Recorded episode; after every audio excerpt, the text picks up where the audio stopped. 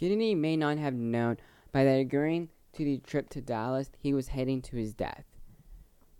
Other people thought that JFK was heading to his death date in Dallas. Stay tuned to find out. This is History Talks with History of 1836, a podcast about the assassination of 35th President of the United States, John F. Kennedy.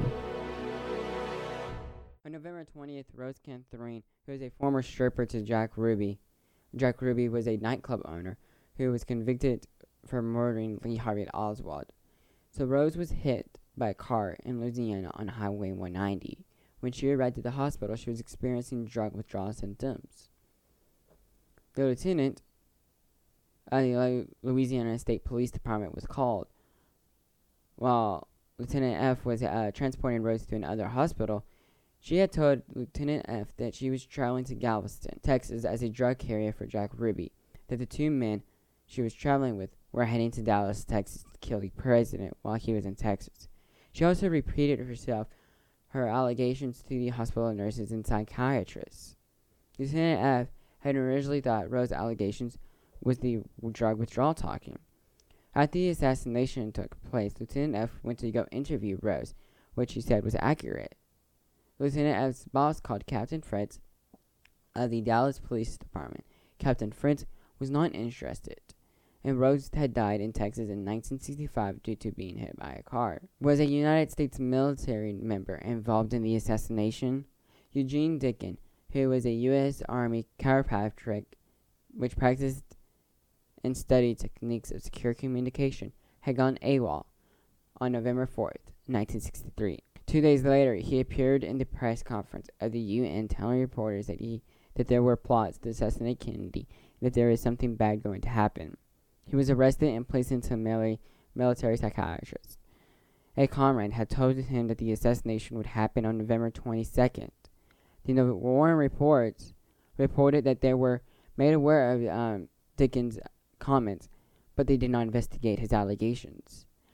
By the way, the CIA does have documents that Dinkins had sent to them about his reports knowing of the assassination, but they are probably still confidential. I looked at the uh, archive websites with all the documents from the JFK assassination, but couldn't find it. There's too many on there.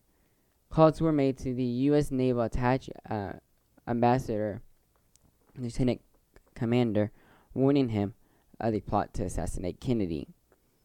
Other individuals claim that there is a plot to assassinate Kennedy, a right-wing activist named Joseph Milteer.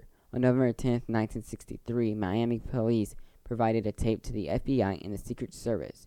On that tape was a recording of Milteer saying that the, there was a plot to assassinate JFK from an office building using a high-powered rifle. He went on to say that they would pick somebody up afterward just to throw the public off. The FBI and the Secret Service knew of this, and they did not interview Milteer or did they strengthen security for JFK while he was in Dallas. The decision for the Secret Service not to strengthen security was strange, and got even stranger when the U.S. UN ambassador was attacked while he was visiting Dallas on October 2nd. Stevenson, the U.S. the UN ambassador, was attacked, warned JFK not to go to Dallas.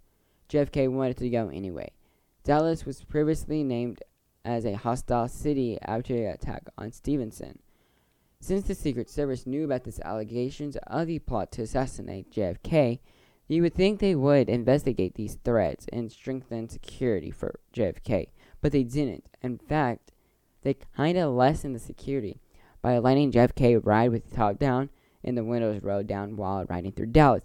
Now, after that, I'm to so, after this incident took place, the Secret Service did not allow any more presidents to ride with the windows down or the top of the convertibles down, and they would have to be in a hard top, and then they changed security forever.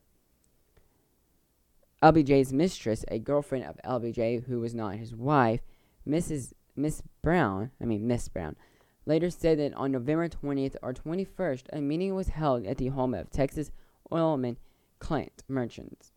Those in attendance were LBJ, Nixon, oilman H.L. Hunt, and a Warren Commission, which was later to be formed, member John McCloy. According to Miss Brown, After the meeting was dismissed, LBJ had told her that explicit Yarborough and the explicit Irish Mafia, explicit Kennedy, will never embarrass me again. Now remember, this is LBJ. That LBJ is Kennedy's vice president, and during the election of 1960, LBJ had said Kennedy is a young boy and should wait his turn to take office. LBJ was obviously mad at Kennedy for apparently embarrassing him, but what did he do? Even though of what LBJ said, he was with people at the meeting watching JFK addressing a rally in Fort Worth on November of 22nd. JFK had a message about space exploration, American prosperity, and American dream. After JFK ended his speech, he went to shake hands with the crowd. After he was done shaking his hand, he was taking a ride to Carswell Air Force Base for a 13 minute flight, going back to the speech he ended with the world. This is very dangerous world in an uncertain world.